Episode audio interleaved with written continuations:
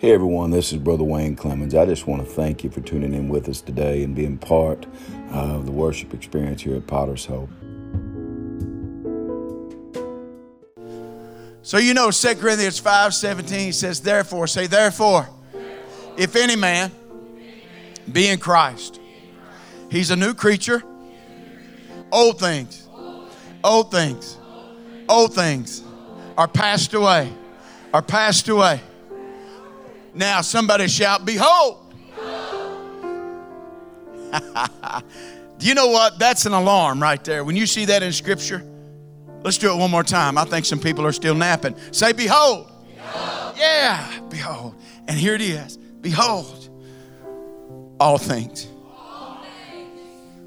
You see, I'm moving from old things to all things. All things, all things are become new. Oh, mighty God. Mighty God, I don't come alone today to your throne room. There's some hungry hearts here. That, oh God, somebody last week knew that we cut the altar call short because you said so. And God, today I've watched as heart after heart has come to this altar and say, give me one more opportunity. Give me one more opportunity to intercede. Give me one more opportunity, God, to praise you, to thank you. To bow, God, not only my knee, but my heart. God, to not only surrender my heart, but my head. God, thank you for this moment that we have with you. We don't only, God, today cherish it. We honor it. God, I know today there's 2 or 3 believers in this house. And I know because of that you are here. And when you're here...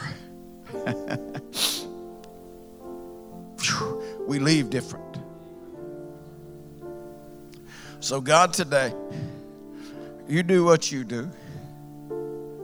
It's in your name. We pray.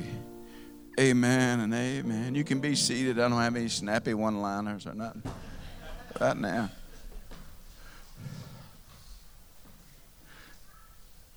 What a humbling piece of Scripture.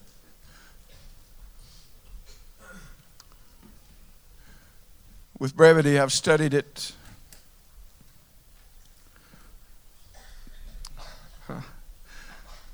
With tenacity, I've had to believe it.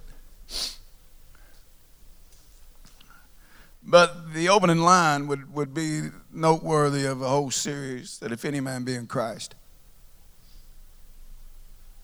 The thing today is that we have marginalized our Christianity instead of evangelized like we should have.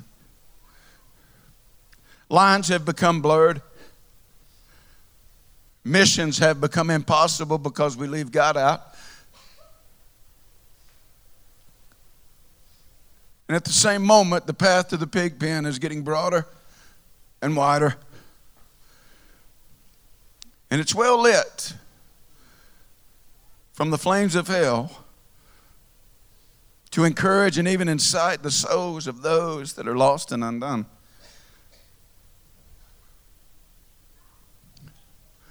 Today more than ever, and not to explain last Sunday, but I know when I hear from God.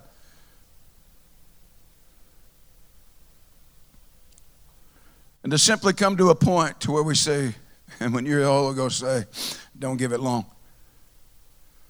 Because you, like I, have taken grace for granted, and the grace for the moment, and the grace in which we should be living in, soaking in, believing in.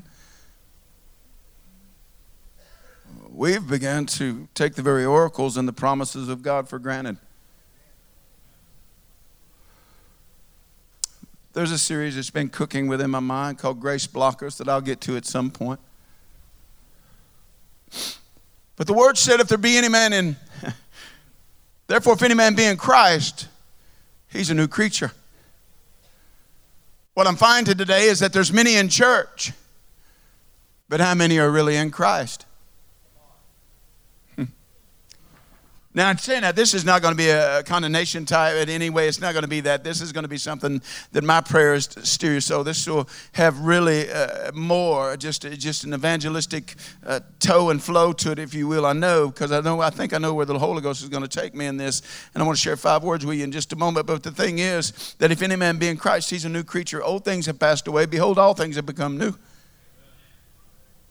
But we should be getting that. So if any man is in Christ, all things should be new. You should be looking at things differently. You should be hearing things differently. You should be walking differently. You should be worshiping differently. And you should be serving one God and none other. Amen. Wow. And as we begin to look at this piece of Scripture, it's the next one too. In verse 18, and all things are of God who has reconciled, say reconciled, us to himself by Jesus Christ, and is given to us when people ask, I'll finish in just a moment, that when people say, I don't know what I'm to do. Well, right here is the very elementary piece of the puzzle, is that we have been given, just as Christ had been given, the ministry of reconciliation. Now, you and I will think, I don't have a ministry. I don't preach. I really, they don't ask me to lead worship. There's a reason why they don't. Let me move on.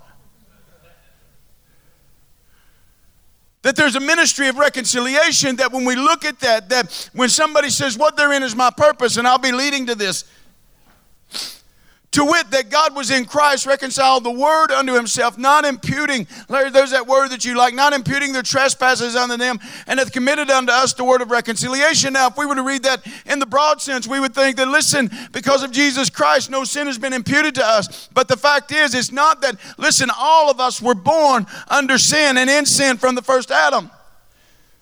And sin will remain imputed until you have been bought by the precious blood of Jesus Christ. Then and only then are you set free from hell, and you are set free from the very chains of darkness in which hell wants to keep you in. Today, I'm on a reconnaissance mission. And when the word is so simple here that it says that the word, he's committed unto us the word of reconciliation. I've got a ministry of reconciliation. To break it on down, I've got a word of reconciliation. Now then, we are ambassadors. Say, now then. We are ambassadors for Christ, as though God did beseech you by us, that we pray you in Christ's stead, be reconciled to God. Be reconciled to God. So then what in and wherein lies our purpose? Now, since God was in Jesus and Jesus came to set all of us free from the very chains of hell, now then, this ministry, how many of you know Christ is in you, the hope of glory? Amen. Well, we pray it, we sing it. And so that if Christ is in us, this Christ's mission, not now, then go from us out to the world. And we have the ministry to reconcile. I need to tell some people before I go any further that it's time for you to fight. It's time for you to fight.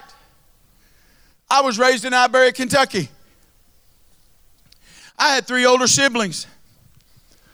One was my oldest, my sister, and my 2 brothers, Bobby and Rick. We had them, and I was the youngest. And the thing is, how many of you all, did anybody teach y'all how to swim? You know how I got taught how to swim. They throwed me in. And they said, sink or swim. Now, that sounds pretty simple, but let me tell you this. After I learned how to swim, me and my brothers would get to wrestling around. They were always bigger. They were always stronger. They were always this. But let me tell you something. I remember my next oldest brother. I remember Rick trying to, when we were wrestling and doing what you do, and, you know, we wrestling, doing all that stuff, and I remember him trying to hold me under. You know what I didn't do? I didn't roll over and say, I'm done. I'm finished. It's over. I fought. I clawed. I bit. I did whatever that I could to get to where I could breathe. Can I preach to somebody this morning? Because what's happening right now, the enemy is doing his best to try to hold you under. The world's telling you to depressed, oppressed, suppressed, any pressed. But can I tell you, it's time for you to fight hell in Jesus' name and say, you're not going to hold me under. I've got a message today. I've got a message to tell you that the devil has tried for way too long to hold you under, hold you back, and to keep you down. I wish somebody'd shout the name of Jesus in this house. Yeah. at hell and what's happening. We've got a bunch of Christians and we've got a bunch of milquetoast people that are just simply saying it's not worth it. I'm telling you, in Jesus' name, you fight for that air that God gave you. Don't you let hell hold you under.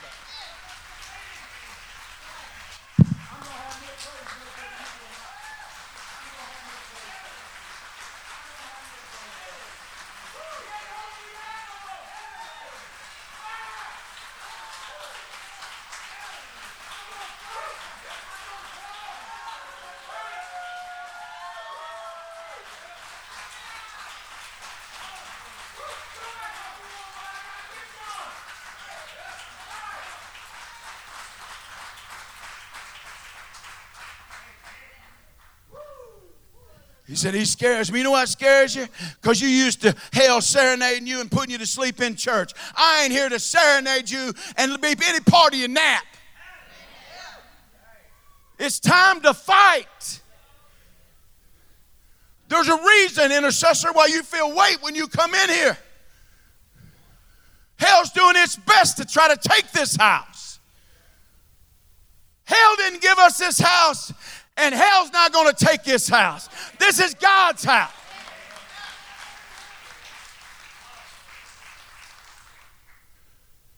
Therefore, if any man be in Christ, he's a new creature.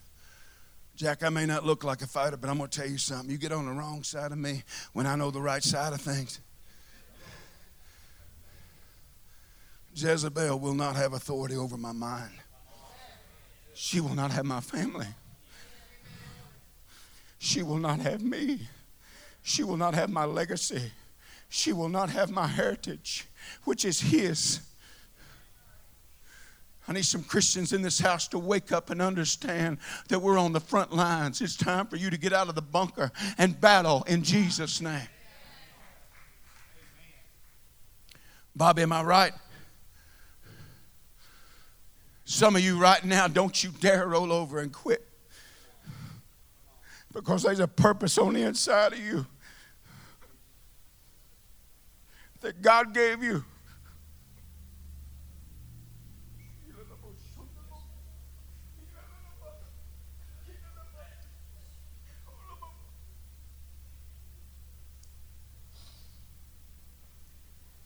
Some of you need to do.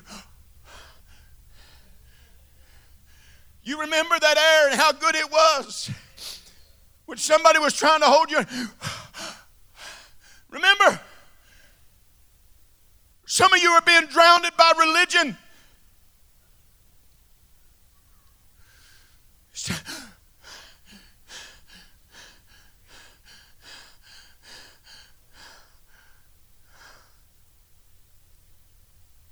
Breathe, church. Breathe. Breathe, church.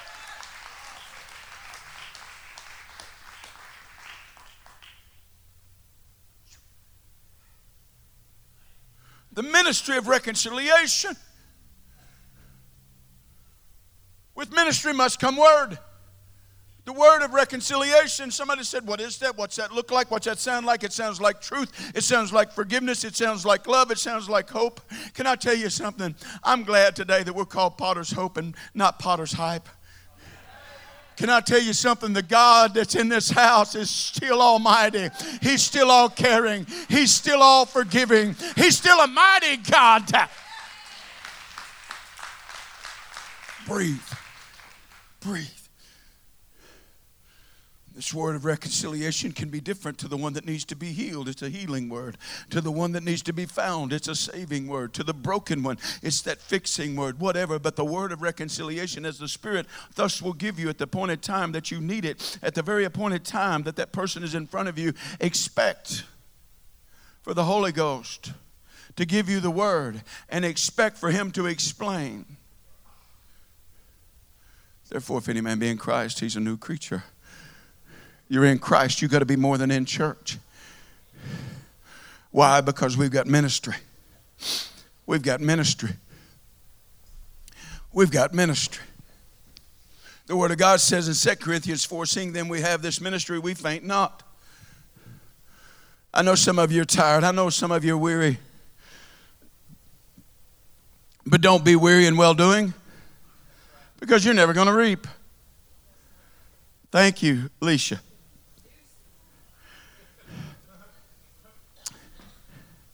Be not weary in well-doing, for in due season you shall what? Turn to somebody, look in their eye and say, you look like you're due. Some of you right now that look like you took a shower in vinegar. I can tell you whether nobody else gonna tell you, it's time.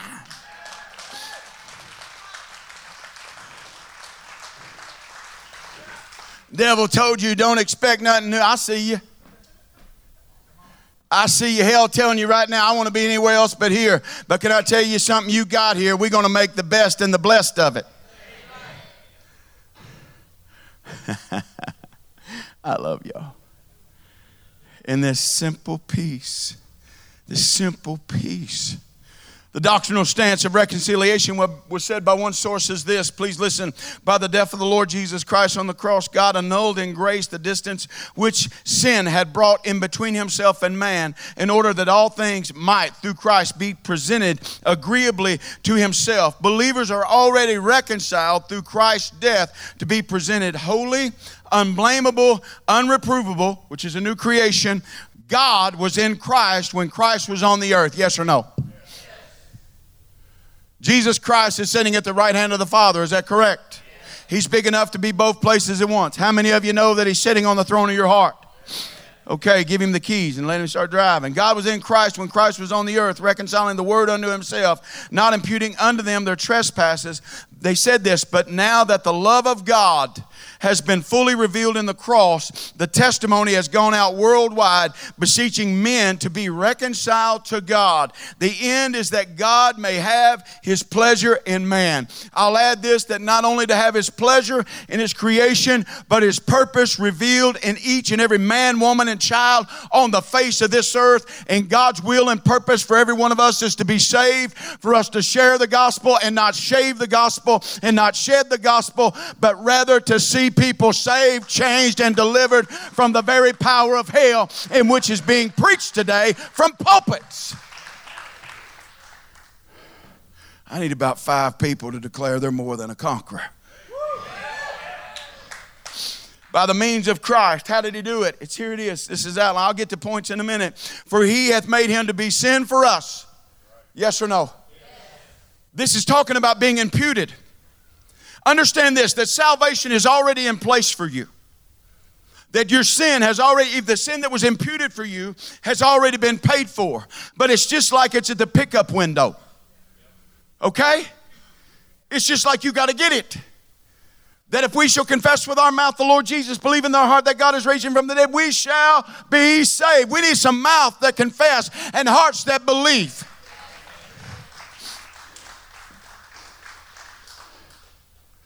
So a song says, he became sin, right? You remember it? He hath made him to be sin for us who knew no sin. To the pulpits across America and the pew holders and the pew people that have their own parking spots in church and get mad when somebody gets it. Who made him to be sin for us. He knew no sin until he knew yours and mine. He lived a sinless, spotless life, tempted according to Scripture in every way possible that you and I also are tempted, so that you and I could not say, well, he was Jesus. Well, he was the Son of God. He was tempted but not taken. He became sin who knew no sin. I'll get to the point, stay with me, that we might be made churchgoers. Oh. I don't know if you know it or not, but I'm deacon of the month at Potter's Hope. That's really wild because we ain't got any. We got elders. Not saying we won't have in the future, but that we may be the righteousness of God as we see fit and by our opinion. No. That we may be made, that we might be made the righteousness of God in him, in Jesus. In Jesus. Now I'll get to the message. 3 or 4 weeks ago, I'm in the elevator. We're in Mexico. Get over it. Don't get mad at me. That's where we went. You know, you save up and we go. I'm there and I see a big tall guy, 6'7", in the elevator. I said to him, we're getting ready to get off the elevator. I make small talk, you know, that's what I do. And so anyway, I said, hey, I said, you have a blessed day, man. Be encouraged. You too. Big tall guy, 70. God bless you. I'm like, well, okay. Amen. Amen. I'm thinking the whole time I'm sizing him up. I said, he's 70, but I believe he could take me. So anyway, I'm there. Right? I get off the elevator. We do what we do at resorts. Everybody said, you go on an excursion? I said, absolutely. We leave the room and go to the pool. Oh, I do have another one. I'll go to the buffet. Get back on the elevator next day. I see him again. He said, hey. Hey, you're him. You're the one. And I'm like, okay. I'm loud, but you're obnoxious. Now let me move on. I'm there and I'm cornered, right? Like I corner people, right? I'm there and he said, hey, you're the one. He said, hey, listen, you're the one that said, have a blessed day. I said, I did. We had a good conversation. He said, I got off. He said, hey, God bless you. I said, amen. I said, boy, amen. I received that. We get off 2 nights later. He and his wife are sitting there. It's getting close to time for us to come home. He's sitting there, and I come around the corner. He's sitting there on a bench. It's getting dusk outside, and he comes around. He says, honey, it's you. Right. I'm like, yeah. He said, you're the one that told me on the elevator. And I said, yeah. And he said, hey. He said, you be blessed too. Told his wife, and I made small talk again. And I said, I hope y'all have a great time, you know, and enjoy the rest of your vacation and all of this and that. And I said, y'all be blessed. I get 10 steps past, and Holy Ghost says, finish the assignment. Come on.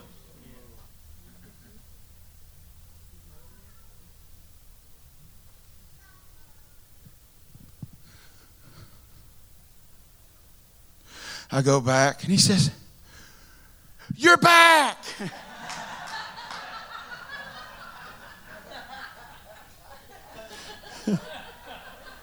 Honey, he's back. So glad. And he says, I said, yeah, man, I just wanted to come back. I said, I think I may have left some unfinished business at that point I didn't share. And he looks at me. He's got a drink in his hand. And he says to me, he said, so I got a question. He said, do you believe God's real? And I thought, Holy Ghost, I didn't know it was going to be this easy.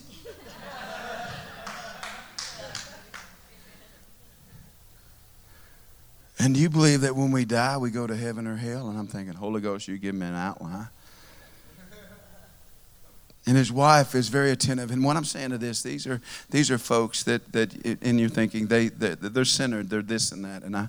And really, even though I said he had a drink in his hand, he's not inebriated to the point that he doesn't understand and or whatever, right? So I begin to share with him.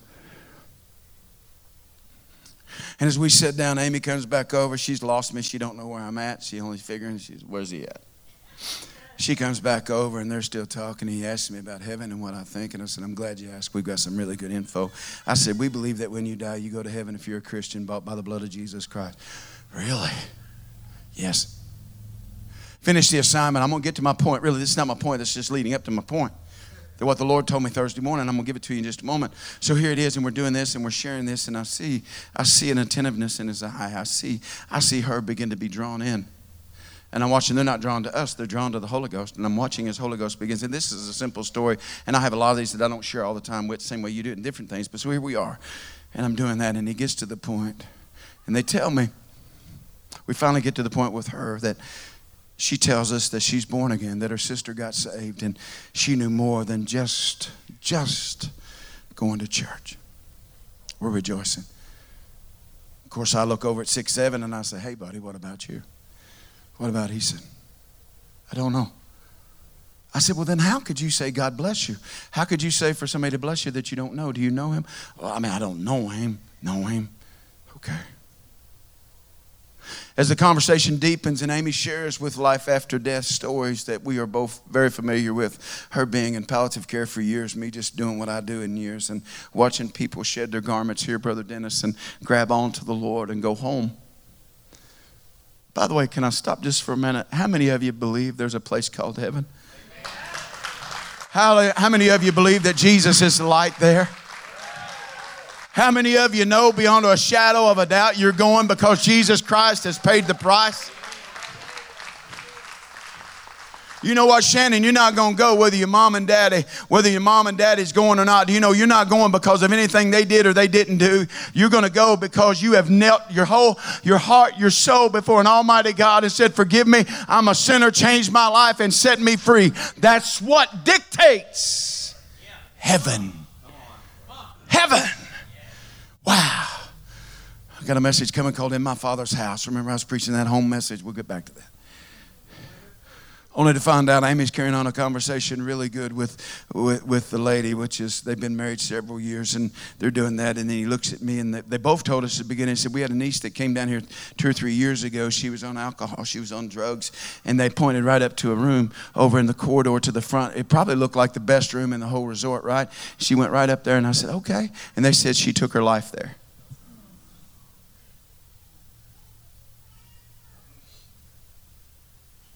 And I said, what? It's like the Holy Ghost is telling you the whole time. I told you, hang on. Amy carries on a conversation with his wife, and then he says to me on a side note, and over here he said, I can't stop drinking. I've been an alcoholic since I was 17. I've been to rehab. I've been in and out. I've done this and I've done that. And he says, she doesn't know it, but I come down here to take my life too.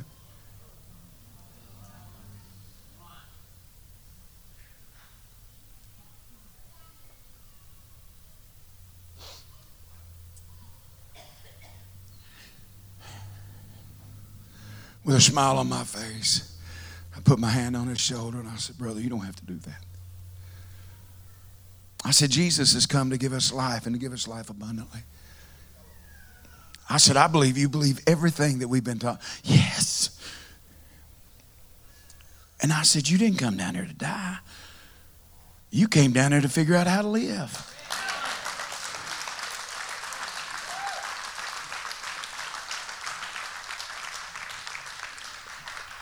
Now, there are people going around. I feel God about everybody around me. We get up and I say, hey, I want to pray with y'all. Can we pray with y'all? Yes. We get up and we start praying. Hand on his back. I get to praying and about this God he doesn't know. I'm watching this God is melting a cold heart. I'm watching this God is beginning to move. And I'm sharing with him as we're praying. Now stay with me a minute, okay?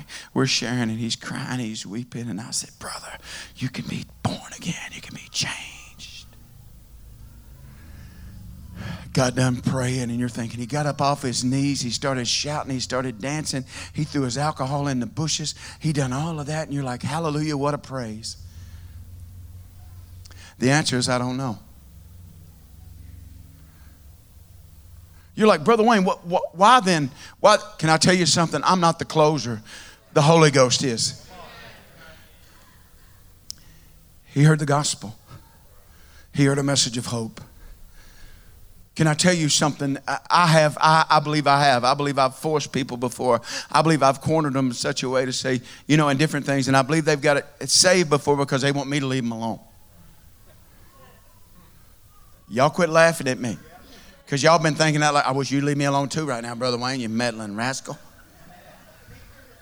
So what am I saying? At that point, I left there with a sigh of relief. I believe he's alive. I believe he's born again. They live in Canada. Pray for him. And they live in Canada. And you know what? I'm believing today in my heart. I'm believing that he's born again. That's what I'm believing. I'm believing he's changed. Do I know? Here's what I hope. I hope when I get there, and not that's going to matter. I hope he looks at his wife and he says, there he is.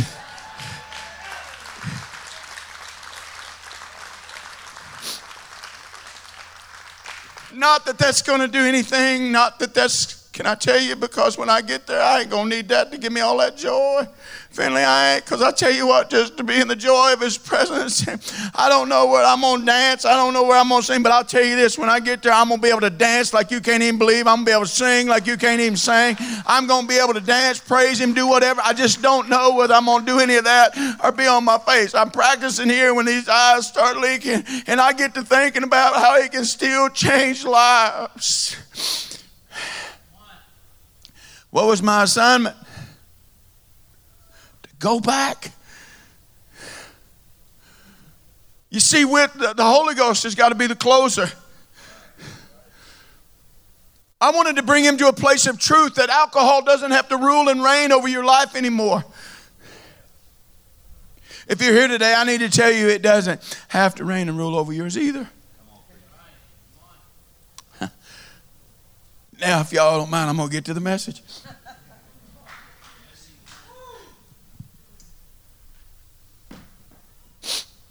I may not get but these 5 words out.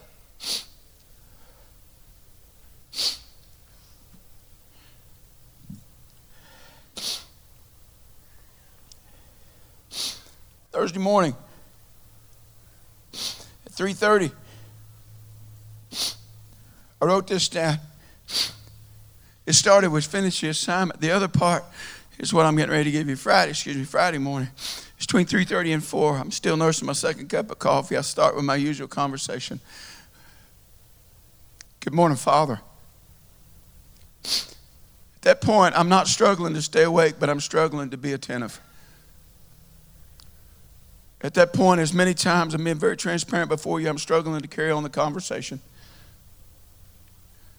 It's the fact that the Father is near and dear to me, but sometimes it seems as though it's long distance and there's so much static and there's so many things trying, if you will, to cut the call short or to do whatever that it can. Struggling to stay awake, but rather to be attentive and focused, which is common for me. I had to press in. I was so hungry to hear, to the point of desperation.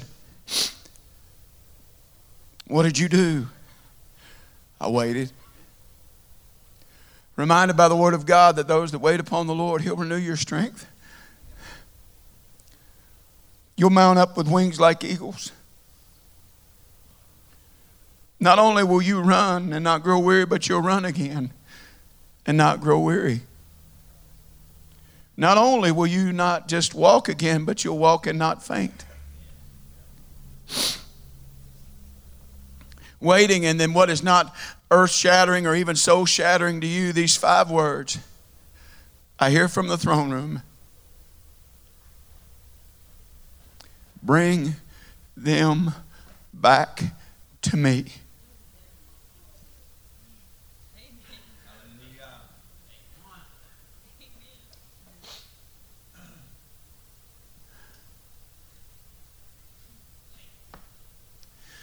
I know I don't look middle-aged. I'm 57. I'm going to live to be 114.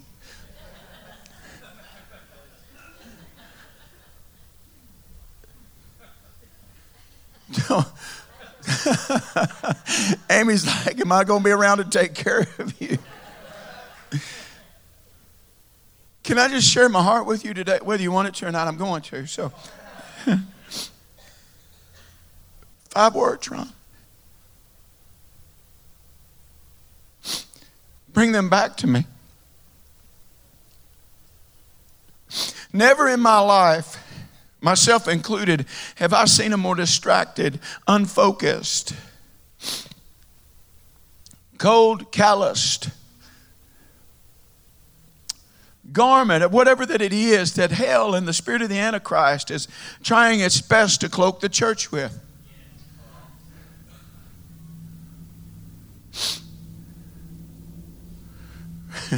Somebody says, Pastor, how do you do it? You go out to people and you say, hey, I sense something's wrong. Well, it may be because they're crying, okay?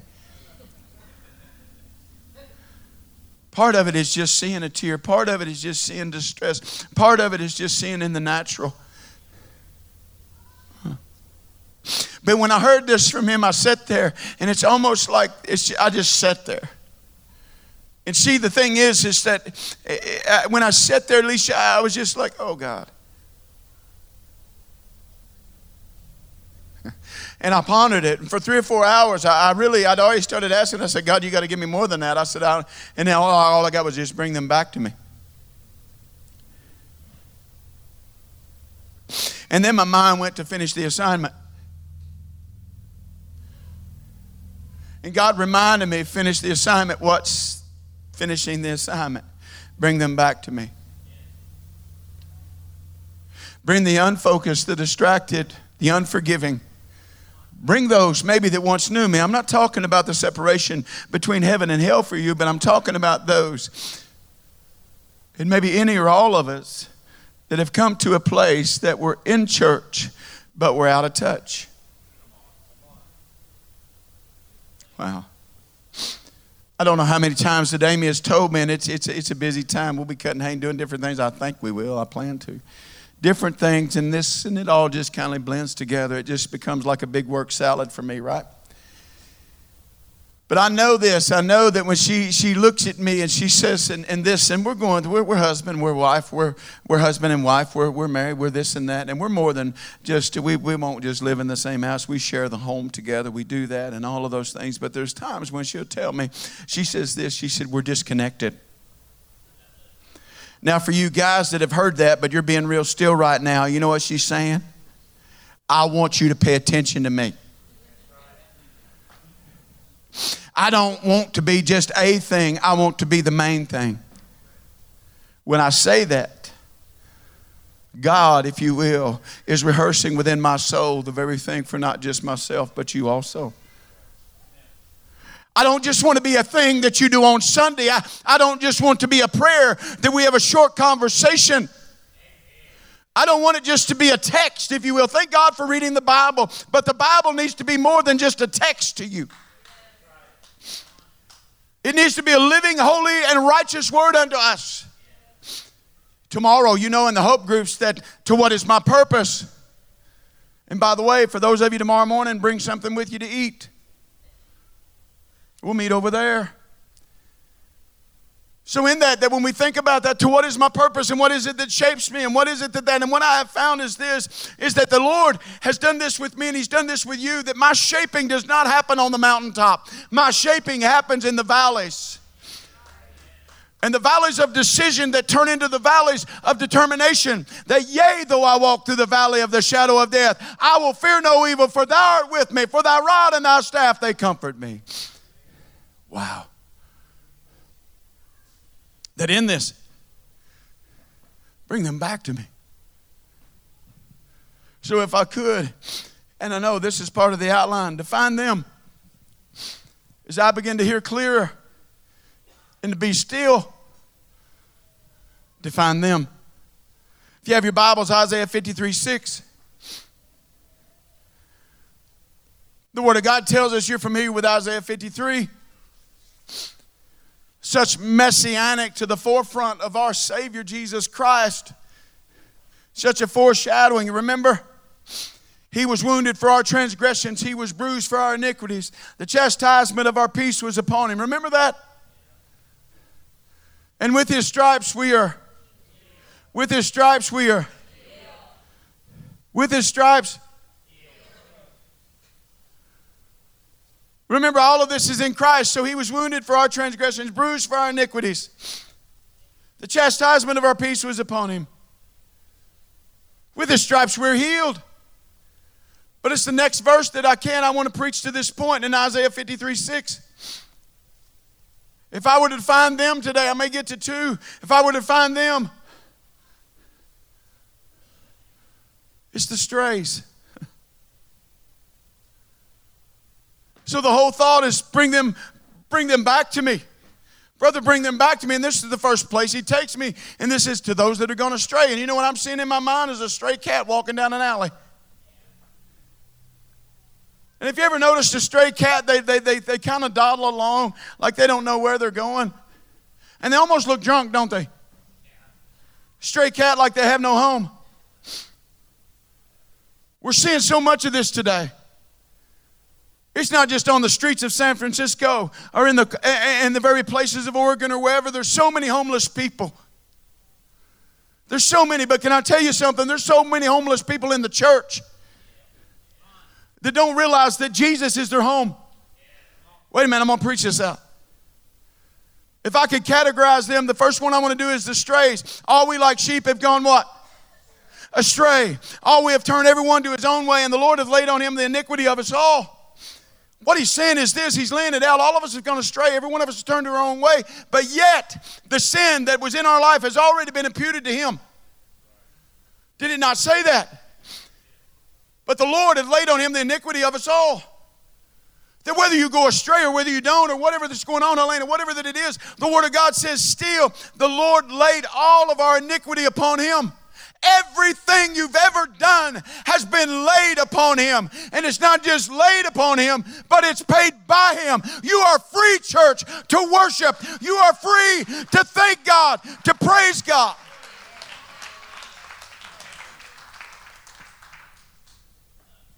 Those who have gone astray, that word is this. If we were to look, the original is ta'a. It means to err, E-R-R. The word means this. It means to vacillate. Stay with me because I'm going to break this down. I won't be much longer, but the thing is, it means to vacillate. It means to weave back and forth. It means to stagger. It means to wonder. So the first thing is this. And so when I'm seeing this, bring them back to me. Bring those that have gone astray. Those that weave back and forth. Those that stagger like a drunk man. I don't know if they still do it. I'm not saying I ever had to do it. But the thing is, when you take a sobriety test before they had the breathalyzer, what did they do? They made you walk the line. Today, there's no Christians that even walk the line anymore. We're so inebriated and drunken with our own self that, listen, we say, no, you ain't going to draw my line. I draw my line based on what? My truth.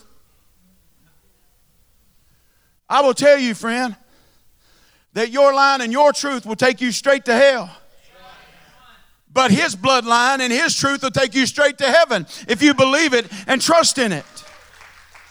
We got people today, they're in, they're out. They're in, they're out. They stagger at the promises of God because they don't believe the promises of God anymore. And we got hokey-pokey Christians. They're in, they're out, they're in, they're out.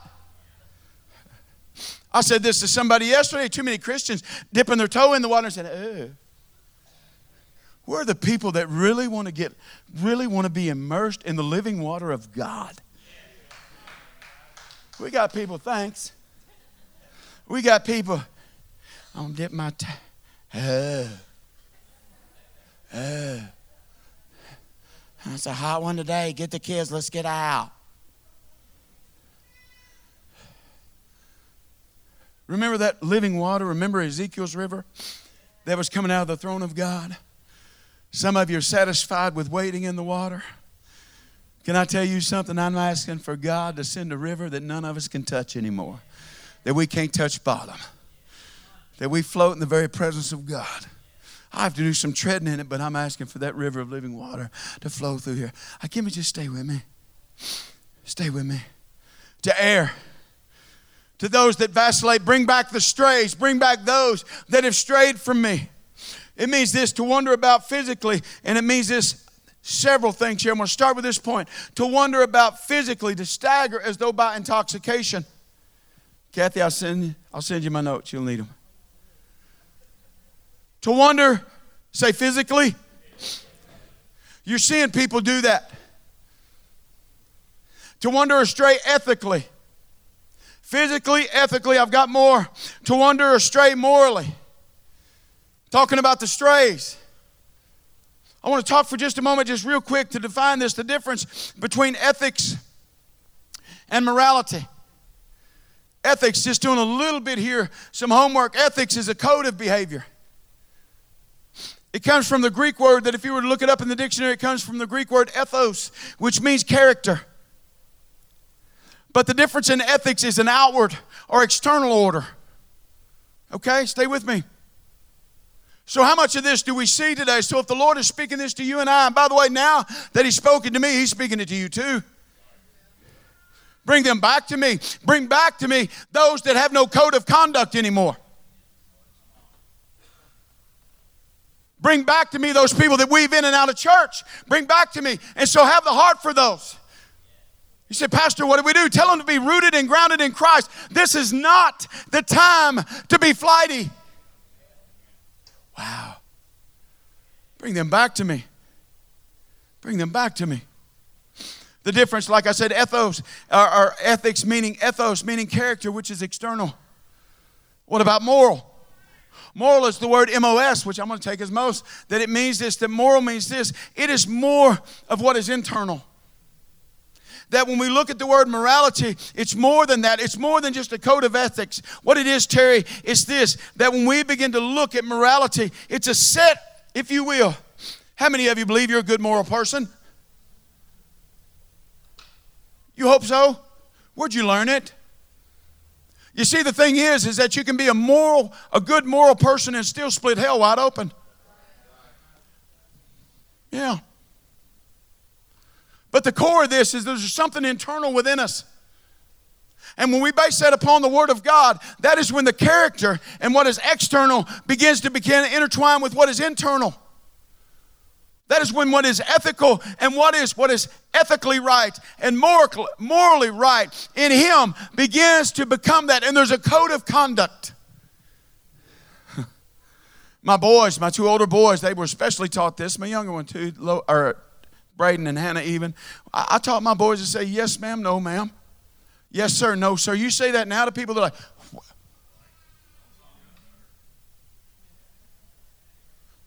You say, you don't have to tell me that, like I'm your mom.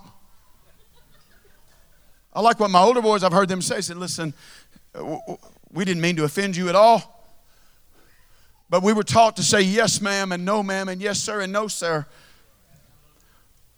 Out of respect.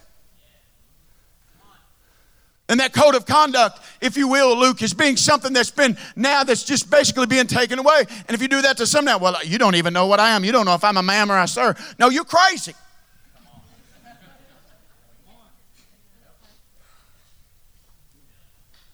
Well, pray for me. So he does this, and when I say that he's in bringing them home, praise him, I won't be much longer, just get ready. So what is this? What is the morality? How many of you know what true north is? If you had a compass in your hand, Mike, am I correct? That if you pulled that compass out, that if it's working correctly, it's going to point to the west every time. Is that correct? No. Before I even give him a chance. No. Where's it point? True north. The thing is that once you are born again, there should be a true north in you. And what is happening today is that the world is so confused because we as Christians no longer have a true north. Instead of being a compass, we're a weather vane. In whichever way that the news is blowing or that our friends are telling, we're just blown like a weather vane. Instead of having a true north and saying, no, God created a man and a woman. He called them male and female. And listen, somebody said, well, you're going to offend people with that. I'm not offending you. If the Word of God offends you, and by the way, I will tell you that it does. How many of you know the Holy Spirit is a comforter? Okay. How many of you know that He'll make you uncomfortable? Okay. He works in comfort. And the thing is, you're getting ready to have some real uncomfortable conversations. But I want to tell you, you remain true north. What is right is right. It does not mean that I'm so rigid that I cannot have the conversation.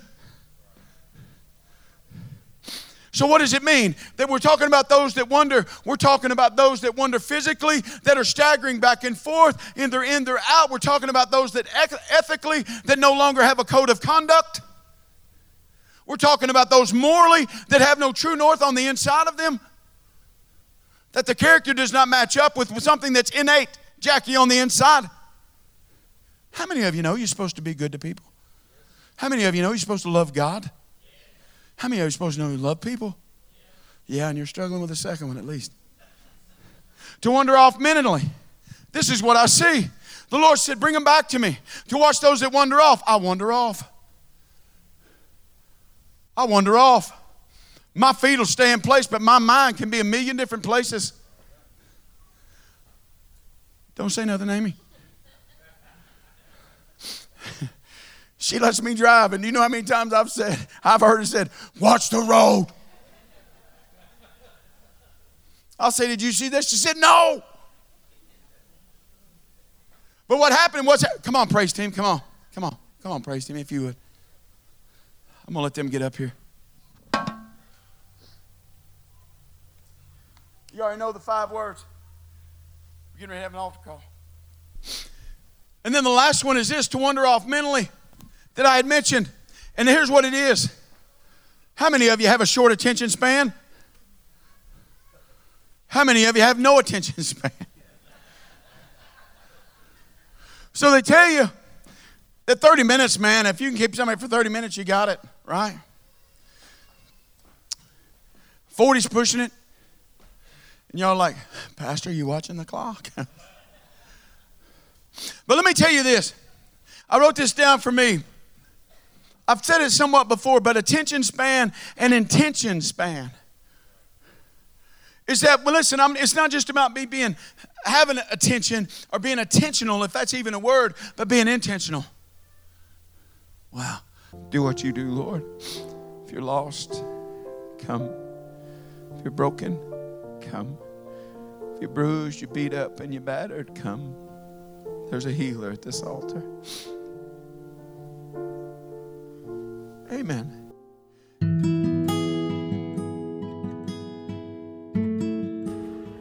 Hey everybody, just wanted to thank you once again for being with us here in our worship service today and taking the time out, which I know is so valuable to you. God bless you and be encouraged.